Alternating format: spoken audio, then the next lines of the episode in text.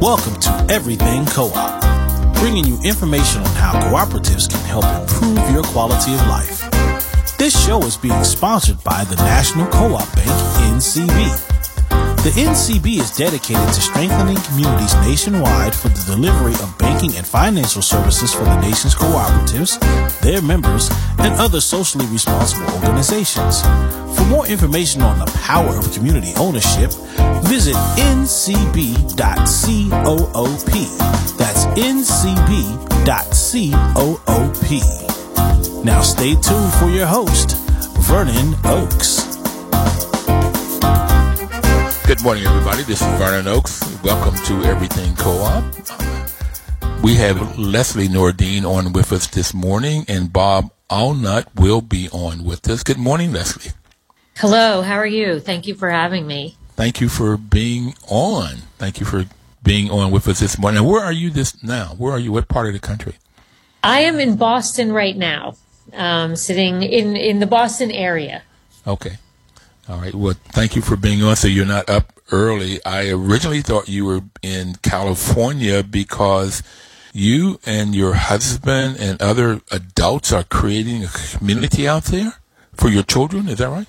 That's right. That's right. Uh, my husband and I are the only people who are not physically located in um, the Bay Area right now, but we work with a group of families who are located in San Mateo County and surrounding areas, and we are very much in the thick of building a community for adults with disabilities, um, a residential community, and hopefully so much more than that. Okay. I want to know what so much more that is. So you're creating an adult community. Now, is this for you and your husband?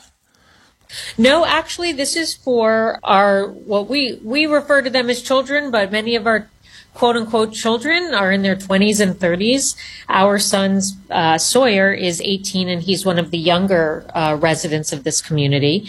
Um, it's called the Big Wave Community Cooperative, and it's being built in Half Moon Bay, California.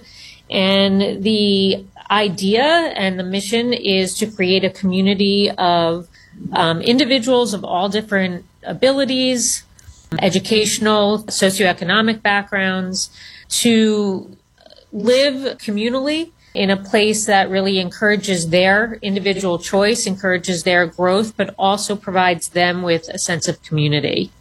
Encourage their growth and a sense of community. So this is for your adult child, Sawyer. That's exactly right. Okay. That's exactly right. The genesis of the community was a group of parents uh, in the Bay Area who would sit in the bleachers and watch their twelve to fourteen-year-old kids play on a basketball team in Special Olympics on a weekly basis. And they would sit there and talk and compare notes about what their kids were going through and what they as parents were going through. But one theme that kept coming up in their conversations uh, was, what's going to happen when we're no longer here? Who's going to take care of our kids? So that is, the adults are saying, okay, our children have these special needs. Now, what's going to happen to them once we are gone? Once the, the evolution of life happens and death happens for the adults and those children are still here, what happens? So That's that, right. That's a theme.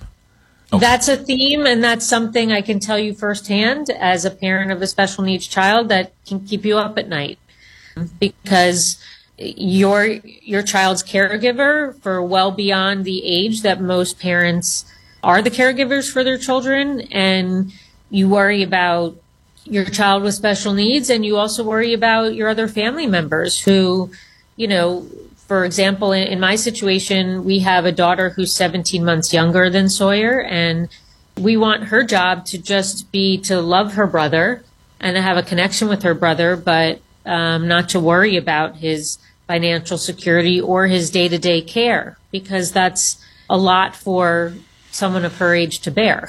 Right. Right. And what's her name? Her name is Riley. Riley. Okay. Yes. So Riley is about sixteen. And uh, seventeen. She's seventeen, and Sawyer is yeah. eighteen. That's right. Okay.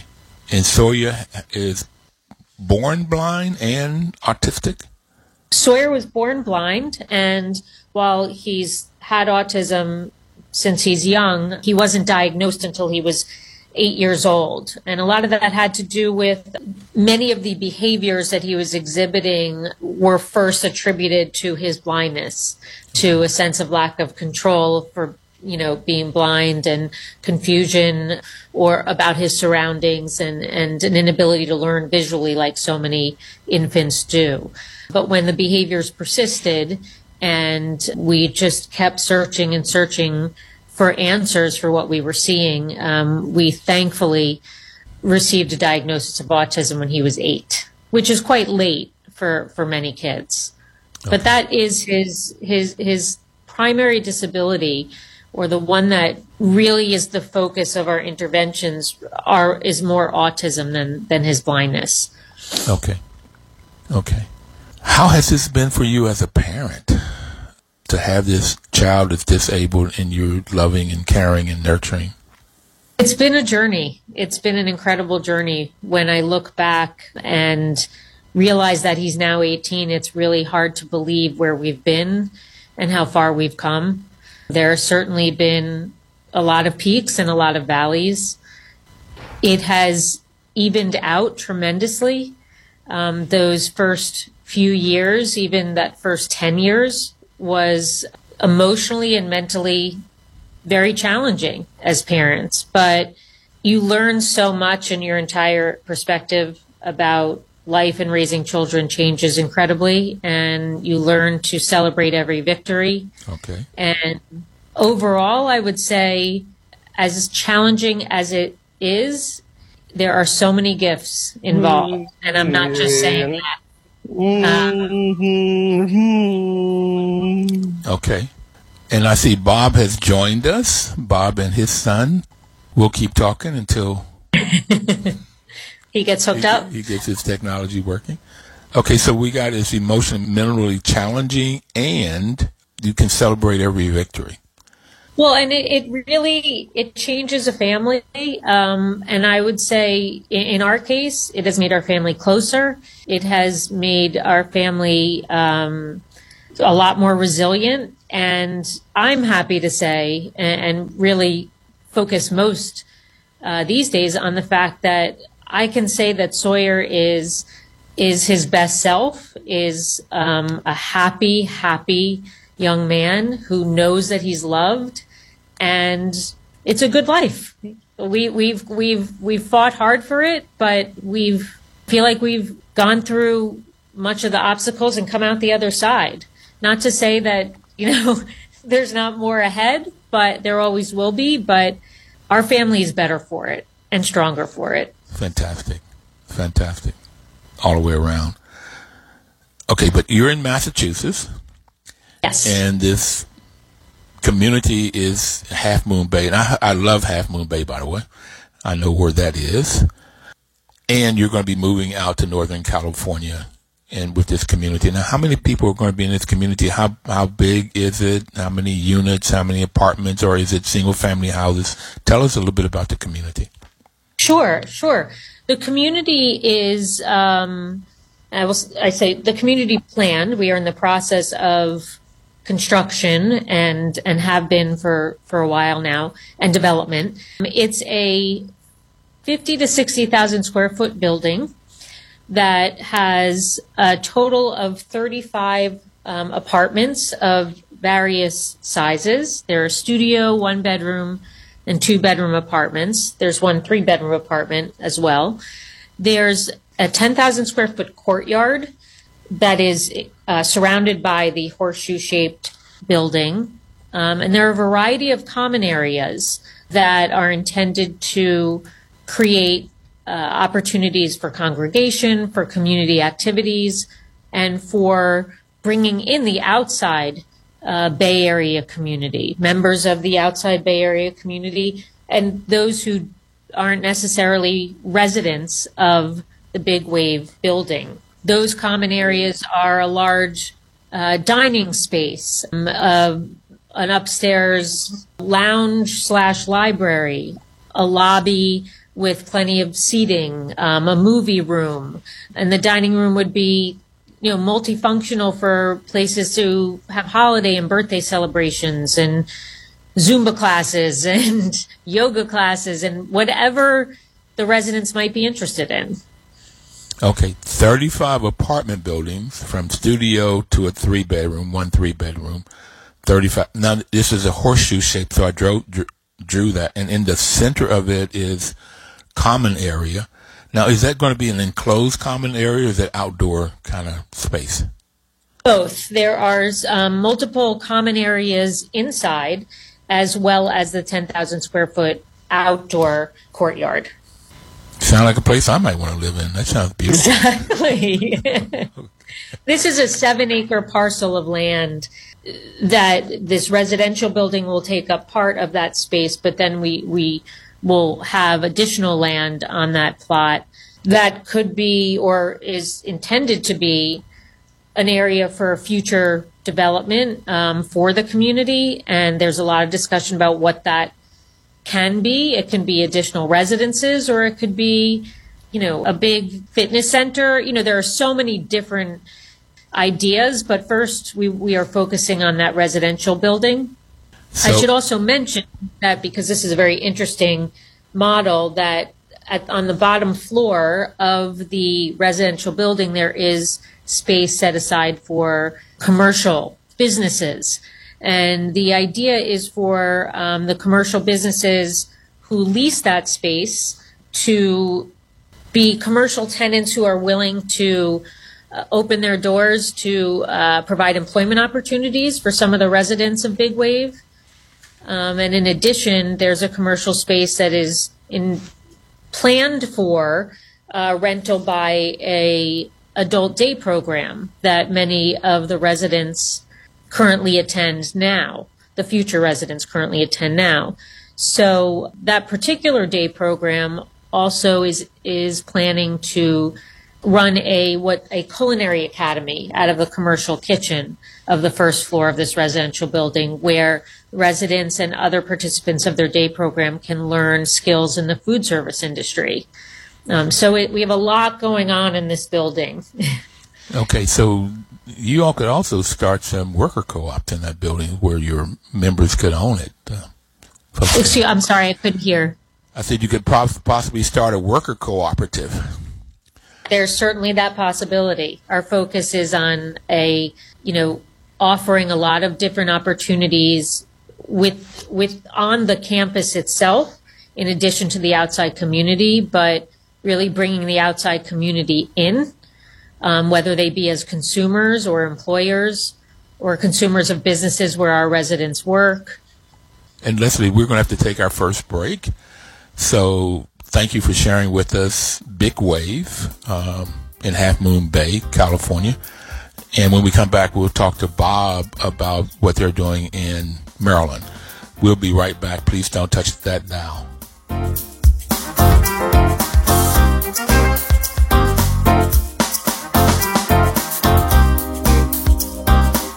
This is W O L News Talk fourteen fifty A M and ninety-five point nine F M nine fifty-nine.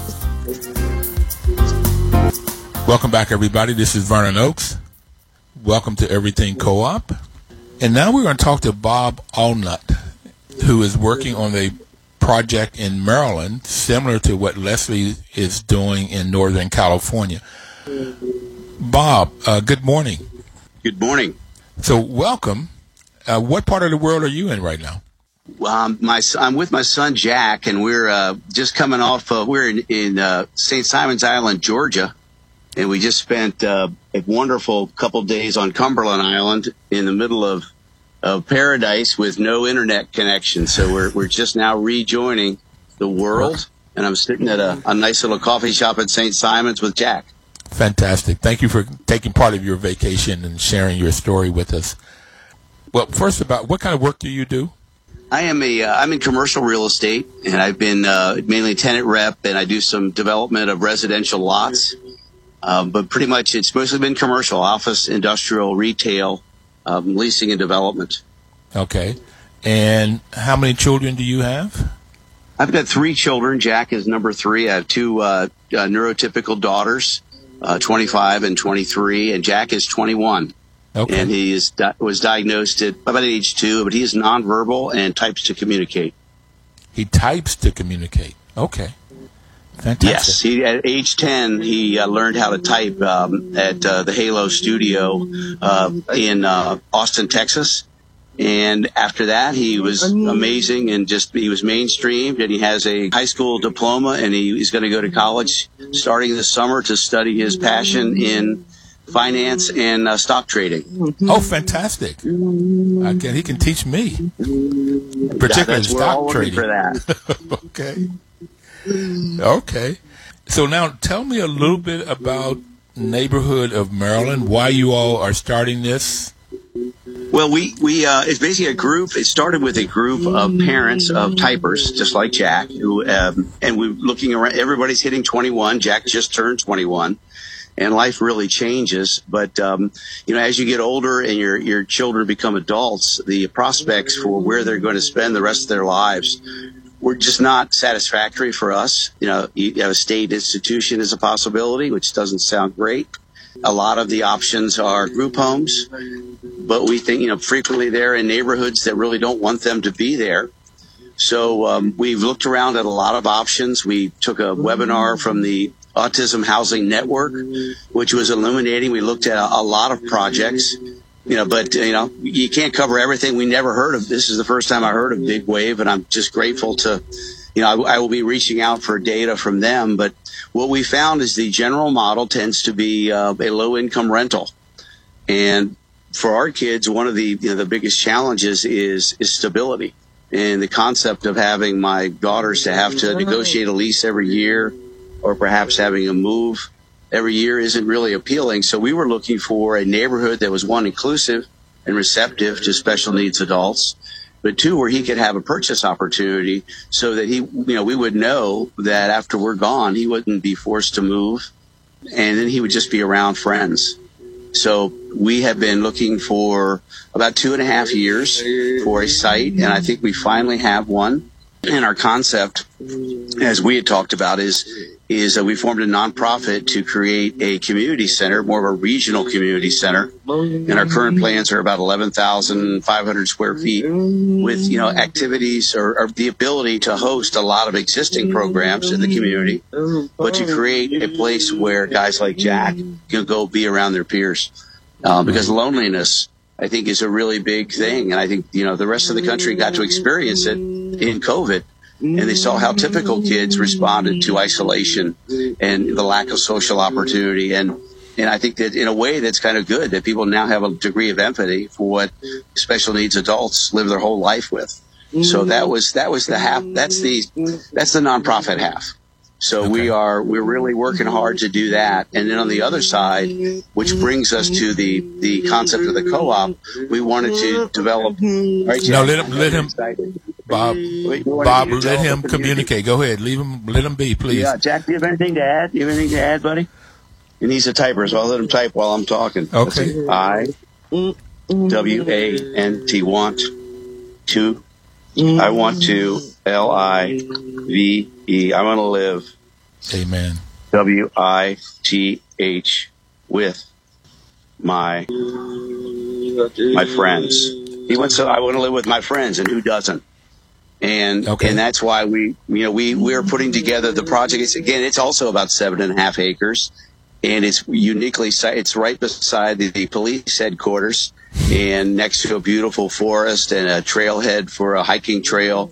But it's situated near the Kentlands community, which is kind of a you know a nice walkable community with you know lots of walking trails, and there's a shopping center with job opportunities, and it seems to be ideal. And our plan is for probably either single families or townhomes, but in an inclusive community that will be developed and owned through a housing cooperative.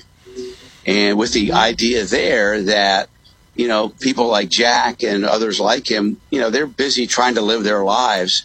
And so it's great to have the community to think about things like roof replacement and painting and, and making sure things, you know, look good. Uh, you know, one of my, my, my uh, good friends and mentors, you know, who, kind of sanity checks me. He said, you know, if you're going to look for sponsorship and support, you've got to be able to tell people how this place isn't going to be a dump in twenty years. Yep. And yep. and the co-op, you know, it gives that sense of community, that sense of, you know, welfare for the whole community. But, you know, we, we, we borrowed a lot of ideas from other communities, one of which is a great community in Rockville, Maryland, called Main Street. And their credo is bring your own independence. So if you're quirky and maybe you're Asperger's, or maybe you're some other, you know, maybe you're a very independent Downs person or something else, and you don't need help, well, fine. You know, we're, you know, you bring your own independence. That's great. But Jack's going to need a one-on-one. So we are, we will find a place where, you know, we'll probably do a, maybe a three bedroom where Jack can have a bedroom, his one-on-one can have a bedroom, and, you know, because of the nature of service, of one-on-one service, we'll probably have two one-on-ones so they can tag team. But the the beauty of the co-op is that while people won't necessarily, we can't provide services, we don't provide, you know, H O A, you know, H O A on steroids. People will know Jack.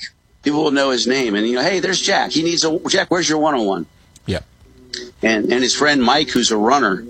You know, Mike, you know, you can come, he can come out his front door and he can go. But we're going to have a, it'll be a gated community. So he can go get lost in our community, and he won't be walking down the center line of the busy road, or he won't be two, two neighborhoods over going through somebody's garage. So um, the idea is to create an inclusive community where you don't necessarily have to be special needs. But if you're there, you're there because you buy into, you know, the, the group concept. And you're willing to be at least be supportive and, and tolerant and appreciative of appreciative of the skills they bring and the gifts they bring, and tolerant of their shortcomings and idiosyncrasies. So that's where we are. We're just working now with the city and the state to, and the county to get support for this project. But we are finally starting to move a little bit and make some headway. Fantastic. And Bob, you mentioned something that Leslie talked about in the first segment, and that is that you you know that as a parent, if the normal course of life happens, you will die before Jack. And then the question is, and what Leslie talked about was having to be concerned earlier than most parents have to be concerned, what happens to your child once you're gone? So are you in right. the same space of what happens? What, what Absolutely. Absolutely. You know, I'm I'm sixty-five. Jack is twenty-one, and he is incredibly healthy. And my family has a line of really old people. You know, we, we live a long life. And I he he'll have two sisters, and we're fortunate for there. But I, I that responsibility of caring for your sibling is, you know, no one cares more than the parents do. And and you want to leave, and I'm not going to leave my kids a ton of money, but I'd love to leave. And Jack, you know, Jack listens in, and and you know, he was he was you know real upset about a year ago, and he and we said, why are you upset? He goes, well, you're trying to get rid of me. And we said, no, we're trying to find a place for you to live. And he said, good, because I don't want to live with you my whole life. You know, I'll live with my friends. You know, that's exactly and, right. That's exactly yeah. right. They show yeah, they show you how much they thrive. In just like other young adults, that they thrive when they are out of their parents' home, whether it be in a sleepover camp or just interacting with a community that's not grounded just in mom and dad. They they thrive just like everybody else does when they go off to college or or right. find their own first job. Right. They want peers, and they want a lack of judgment. And and it's just, um, you know, people who accept them. And, and it's just so important. And he he's totally, he just typed right now, you know, I want to live with my friends. And that's where it's interesting, because as we've gone through this, community has two different meanings. So community is kind of a social aspect, and that's where we're really going for that community center, so that people who aren't as fortunate to live in a really supportive community will have a place to go, where they know people are going to know their name and they know their deal, and they can hang out with their peers.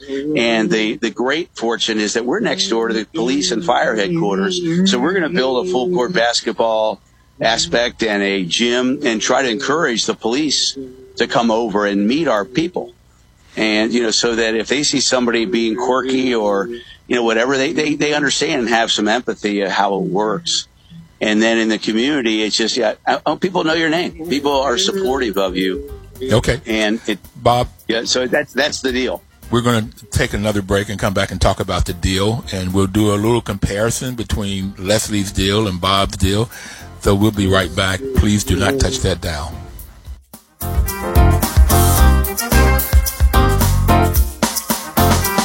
News Talk fourteen fifty W O L A M, where information is power.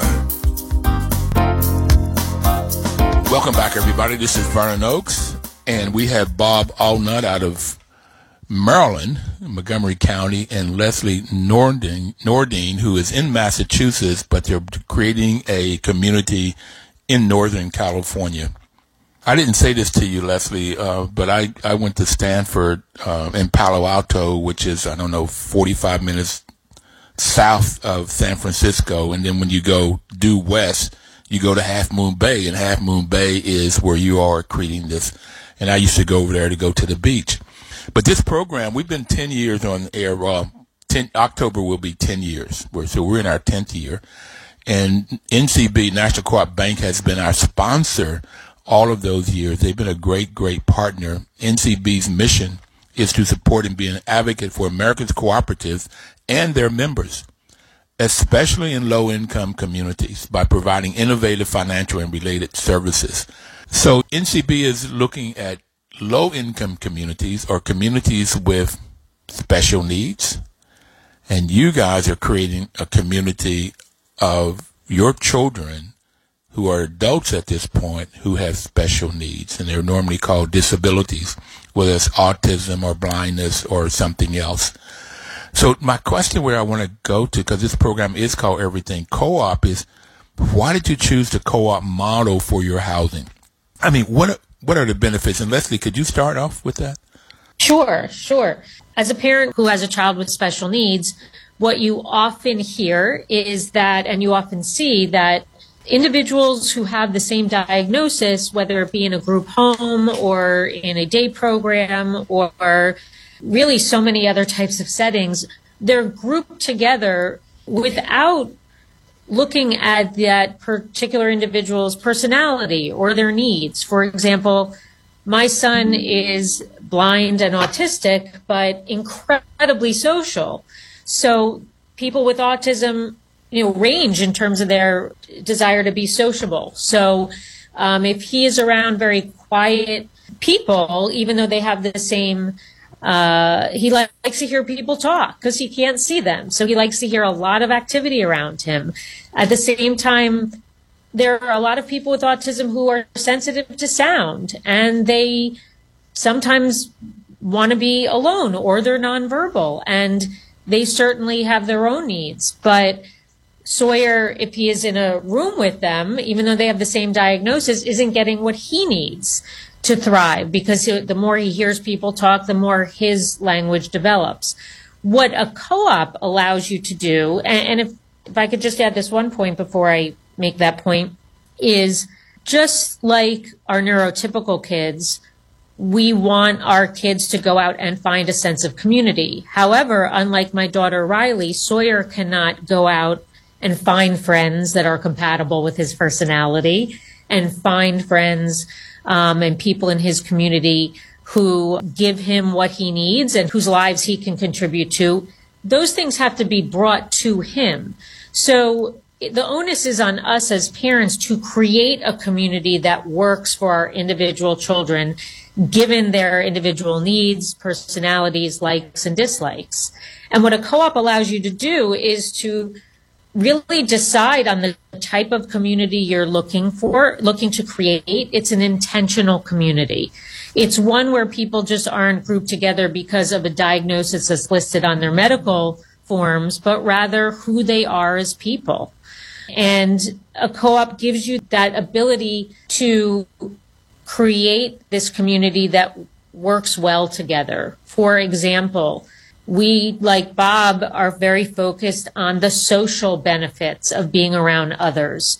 And while we recognize that everybody, uh, regardless of whether they're neurotypical or not, likes to have their own quiet time and likes to have their own separate space. So we have that ability for each resident to be in their own apartment, but we are also looking for residents who want to be part of a social community, who want to live in a community that's centered around social events, who wants to not just contribute to those social events by wanting to be present, but also has interests that they can share with others, um, while still giving them the ability to have, have their own private space that they can control and they can retreat to when they would like to in the form of, of an apartment.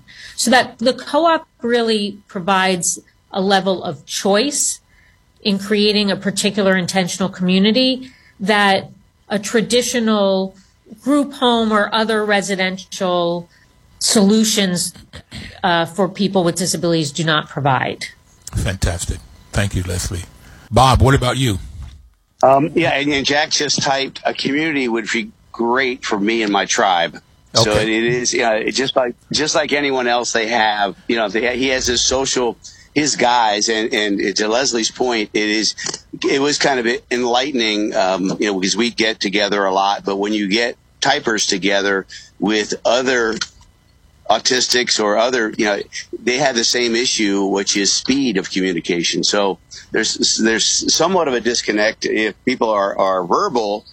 Even typical people and in, in, in autistics or special needs are no different. They don't have the patience to wait for the typing. So, uh, you know, to a certain degree, you can pull people together, but uh, you know, they do tend, like all of us, tend to break into their comfort group of comfort. But the co-op does create a general environment of, of tolerance and and basically mindset. And we have also uh, our our project is going to be based on the concept of the pocket neighborhood. Um, there's a, an architect, um, uh, Ross Chapin, out in Washington State, who mm-hmm. has a concept called the pocket neighborhood, which we really liked for our model because it's little houses. And the concept is they're all close together with front porches that face each other. So that if you feel like being social, hang out on your front porch. And if you feel like being private, you have a nice private little oasis backyard where you go be private. And then we're adding to that by adding the community center. And, um, and then, I, but I love the co-op aspect because, you know, people have said, well, okay, well, Bob, but you, you and your, and your peers are going to develop this. And most of the units are going to be probably pre-purchased by people, you know. What happens for that next round? How do you do the next round? And then also, how do you, how do you prevent people? Because I, what I could see happening is this thing going through the roof when people finally figure it out. How do you keep people from speculating? And so there's a lot of nuances that, you know, we have to do to maintain the character of the neighborhood, to keep honest people honest, you know, and to keep, you know, to fight that. You know, there, there's all kinds of, of things, which is, I'm fascinated to talk to people who have done co-ops to, like, you know, think through all these protections you have to do into your charter. They're like, okay, how is this going to work? How, when these things turn, you know, or, you know, how do you prevent, you know, somebody from saying, hey, that's a great idea. I'm going to see if I can, I'll buy into this for twelve months and flip it for twice my money. We don't, we don't want this. We want this to be, you know, while affordable housing is, is great, we just want attainable housing. We want market price. And then next project, we'll talk about affordable, but we don't want this to be something that is a toy of the rich, or it's something, you know, it really should be a market priced opportunity for people to purchase homes for special needs folks or people who need what we're offering. Um, and not, you know, without gouging the public, but without but making it fair. And then maybe the next project could be bigger and we can have some economies of scale and all these things that we struggle with because the community is just, it can't be, you know, the lending community, people haven't accepted that this is viable as a project, just as they did not accept senior housing when Sunrise started it. Uh, I talked to someone from Sunrise and they said, when the Clawsons did this, all the lenders said, this is never, people are never going to buy this. You're never going to get loans for this. No one wants this. I think people want this. They just haven't had an opportunity to buy it. Or even they also really need it. they they need it. You know, you see this huge growth and explosion of kids, as we know, you know, who are coming. I, I say kids. I don't mean that in a pejorative way. It's just they're our kids becoming adults, coming of age and aging out of the educational system with the rise in diagnoses of autism, intellectual developmental disle- delay. The, the state and federal residential solutions are in no way uh, sufficient to cover and address the residential needs of this huge population of young adults who are aging out. So I get right. that uh, co-ops, um, the first week I was on uh, the show in October of ten years ago or so, a gentleman by the name of Papa Sin said that co-ops are formed to solve community problems. And he further said that if there's no community problem, there's no need for a co-op. So you all have identified a community issue, something where you have more and more people coming in with with these needs, these special needs, and a co-op can address them. And so, Bob, I was also thinking, when you look at fair housing, you say things like it has to be open to everybody. It cannot be discriminatory in any kind of way. And you have something called a membership committee in a co-op. The membership committee interviews everybody and decides if they can come in or not. And I was thinking with seniors, because I managed senior, a couple of senior places. Uh, they, they said you have to be over sixty-two or you cannot make but so much money or blah, blah, blah. What kind of stipulations do you put in so that, that the first round, the second round, the third round, the tenth round will be the kind of people that you have developed this community to be for? And that would be interesting to see what the lawyers come up with. And, Leslie, you're a lawyer, so you should be able to tell us all of this. I'm happy to say that in this capacity, I'm a parent who used to practice law, and I'm very happy to say that I'm I'm not the the lawyer for the cooperative. But these are all questions that we have grappled with. You know, we recently um, rewrote all of our bylaws. We are in the process of writing a rules and policies and procedures manual for the co-op. We recently came out with a membership packet that uh, lists kind of the baseline eligibility requirements for people to apply. And you're you're right. I mean, obviously, we would always comply with fair housing laws and not discriminate. Um, but it is it is very much a qualitative decision based on a lot of different factors, all of which that are permissible. Nothing that violates fair housing, for sure. But, you know, you, these are people who we keep reminding ourselves, we are looking to establish a community where our kids can live for the rest of their lives. This isn't a one-year lease or a two-year lease. So it's not just your typical neighborhood or apartment building that they're looking to just go have their lives outside and, and park the, the the things they own, but it's really so much more than that.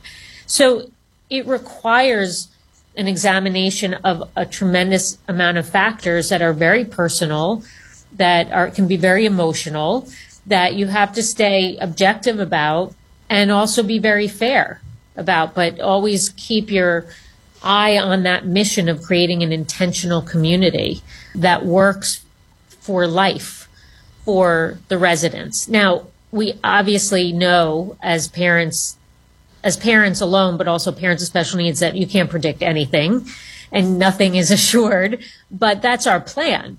And that's our hope, that this ends up being a lifetime uh, residential residential solution for our kids, and we have to approach it that way.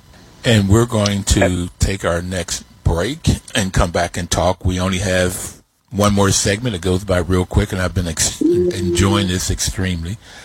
So co-ops are formed to solve community problems. Do you have a community problem that the government has not been able to solve? And so you are coming together and solving it. I think that is great.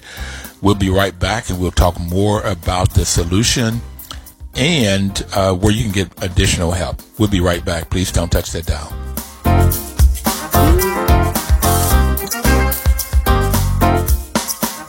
News Talk fourteen fifty W O L A M, where information is power. Welcome back, everybody. This is Vernon Oakes. The program is Everything Co-op, and I'm having an exciting conversation with Leslie Nordin and Bob Allnutt about using a cooperative model to solve housing community issues for their adult children with disabilities. And so we talked about the benefits of, of the cooperative model. Leslie, you all are in construction, so you already have your land, Bob are, have identified the land, but they don't have it yet, and they don't have the money. And money, a lot of times, is the, the problem with these. How did you get? How did you get your funding in your land? We were very, very fortunate um, with respect to the land. One of the parents on this uh, special needs basketball team that started this whole idea owned a twenty acre parcel of land in Half Moon Bay, and he and his partner and some other members of their, their L L C were generous enough to donate a very large portion, that, that well, not a very large portion, a seven acre plot from that twenty acres. I don't know if we could have done it if we didn't have that. I want to say we could, because if you've ever want to meet determined people, it's parents with kids with special needs, and the, you know, you can never accept no for an answer. But then, because it is on the California coast, it took many, many years to go through the California Coastal Commission and San Mateo County for all of the permits um, and entitlements to no. be able to develop this land. Okay, so you said that parents become very resilient if you have special needs children, and you learn a lot, so that helps you to fight this. I got it. What about the money side of it? How much, you're in construction, so how much did you all figure your budget was going to be to build this this thirty-five unit apartment building? We are still in that process. We have done a tremendous amount of infrastructure uh, work and foundational work, utilities, sewer, infrastructure work on the ground. We have not yet gone vertical, okay, and we are still raising funds to go vertical. We are in the final stages of negotiating a um, construction contract for the remainder or the totality of the building, what has not been done. But we have millions of dollars in, in infrastructure already done, but we're right at that point. You know, we're we're hoping to go vertical in the fall. But that's going to depend a lot on where the bottom line of that construction contract comes out and our ability to raise money. So it's it's a constant battle. This is not a small project by any means. Um, and we're also trying to figure out, um, calling upon as much expertise as we have in our parent group from different professions, you know, uh, what do the finances look like? How much is um, it going to take to operate the building, to operate the, the community? How much debt can we service once the building is done? These are all questions that we have spent hundreds of hours discussing and debating. And there are not a lot of precedents to rely on. So we feel like we're really creating it from scratch. Okay. Um, so, so Bob, while we were on the break, you said you're going to be calling her because she's already done her bylaws, her house rules, and things, and you all haven't even started that yet. You've identified the land, but you haven't started. And I think because of where you're located, you wouldn't have to worry about putting in sewage and water and all of that. It would probably be there. So you wouldn't have that underground. You're not on the coast in Silver Springs, Maryland, so you don't have the coastal people to, bar- to worry about. But have you have you got a sense of a budget of what it's going to cost to build these sixteen and nineteen units? Have you done that yet with your real estate experience? Yes, yes we have done a budget. And uh, in Maryland, the uh, it's all about the Chesapeake Bay because we're on tributaries that feed the Chesapeake Bay. And our property abuts, uh, it's actually seven and a half acres, but it's only about three acres usable because much of it is stream valley. And there's a major stream coming through. And, uh, you know, so you really do have those issues. One general point I wanted to just backtrack with real quick on the, on the concept of the co-op, because if anybody has a special needs child, they know that the problem is not static. The problem's dynamic. So your solution that worked yesterday might not be at all appropriate today. So that's why a co-op is really important, because the problem's going to change. Like you might perfectly address it. So we might address the problem up front and have it perfect in those things. But the document has to be living so that when the new problem comes up, because it will, these problems evolve. So the, the magic, you know, the alchemy in putting together your your co-op is going to be on, all right, how do we how do we have confidence that we've gotten a document and an organization and a group and a committee that can effectively address these new problems that are coming? So that was just my, my trailing issue. The, in terms of budget, we, we're probably in the fifteen million range, and uh, the, the property is probably worth maybe, I hope you know when he's listening from the city and the county, it probably is worth you know five to six million dollars, and and um, my my hope is to get that for nothing. Um, and I think I've got an angle. You know, I, I am I am like Captain Ahab. I'm a zealot. I'm a nut. I'm like a street preacher, and this is all I think about. And I think I have an angle to get it for free. And, and it's it was a revelation that I had about two weeks ago when somebody told me that I was too ambitious and I should quit. And uh, and then I came home and told my wife, and she said, "Well, you know, he's probably right." And I said, "Why?" And she kind of and I and I realized that I've been looking at a lot of sites, and they all have numerous problems. But the first site, the perfect site, the site we're going to go to, has one big problem. And at the end of the day, you know, one big problem I can get around. Um, so so that's that's kind of where I'm at, and I think that problem is actually going to turn out to be a great benefit. And, uh, you know, stay tuned. I'll let you know how this ends. But uh, okay. The way it's supposed to go is we get the property for free, and the rest of us cost somewhere between fifteen and twenty million dollars. And about five or six of that is going to be the community center, and the rest will be pre-sales to special needs parents. Since no one's going to give us a loan, we're going to basically go to a lender with the, the credit of, you know, nineteen parents. And um, because because it's a co-op, it's a business, so those those deposits are non-refundable, which is a big deal in getting this thing financed. Leslie, would you like to add to that? Yeah, I think that, first of all, Bob, I would say we are cut from the same cloth. But as a, I know I keep saying, as a parent of a child with special needs, but being in that situation as a parent, nobody knows your kid's needs better than you. But what we've also learned for their entire lifetime is if we don't do it, no one will. And if we don't speak up, our kids can't speak up for themselves. We are their advocate. We are their voice. We are their fighter. And if we don't fight for them, they can't. And so as many long hours and long nights and really discouraging obstacles that we've faced in this project, no is not an option.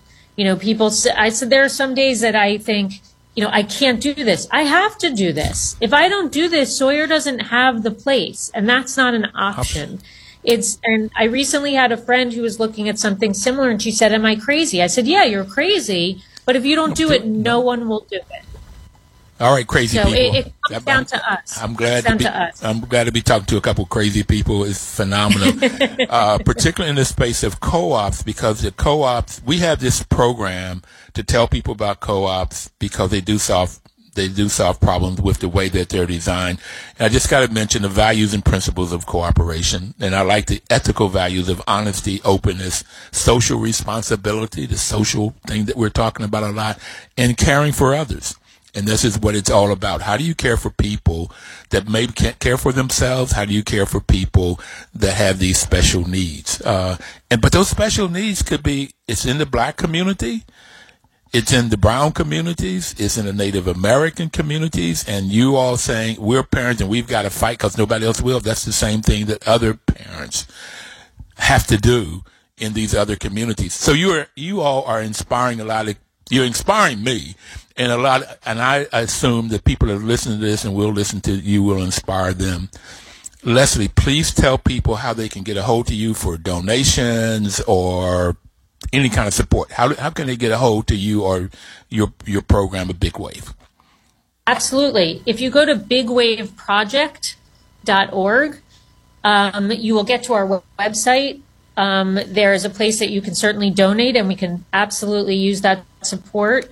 If you're interested in um, looking into membership in the co-op for an apartment for your loved one, um, there is a place that you can click and uh, fill out a statement of interest, and that actually goes directly to my email. And I receive your statement of interest, and that would kick off our awareness of you and, and sharing inf- more information that you, you might want to consider in terms of moving forward for application. And Bob, same thing. Bob, how do you get a hold of you? I was trying to get the unmute button to listen to me. Uh, that'd be great. We're, we are, uh, we are the neighborhood of M D dot org. Wish it could be shorter, more concise, but it's the neighborhood of M D dot org. And we would love to have participation. We're early, but uh, we are, uh, you know, a growing group, but we're getting momentum, and uh, it's uh, it's going to happen. I'm Thank telling you, you it's going to happen. There's a few, Thank you. few of us zealots. Thank you so much. Thank Ernie. you, zealots. Thank you very much. Everybody out there, we'll see you next Thursday. Please live cooperatively. News Talk fourteen fifty W O L A M, where information is power.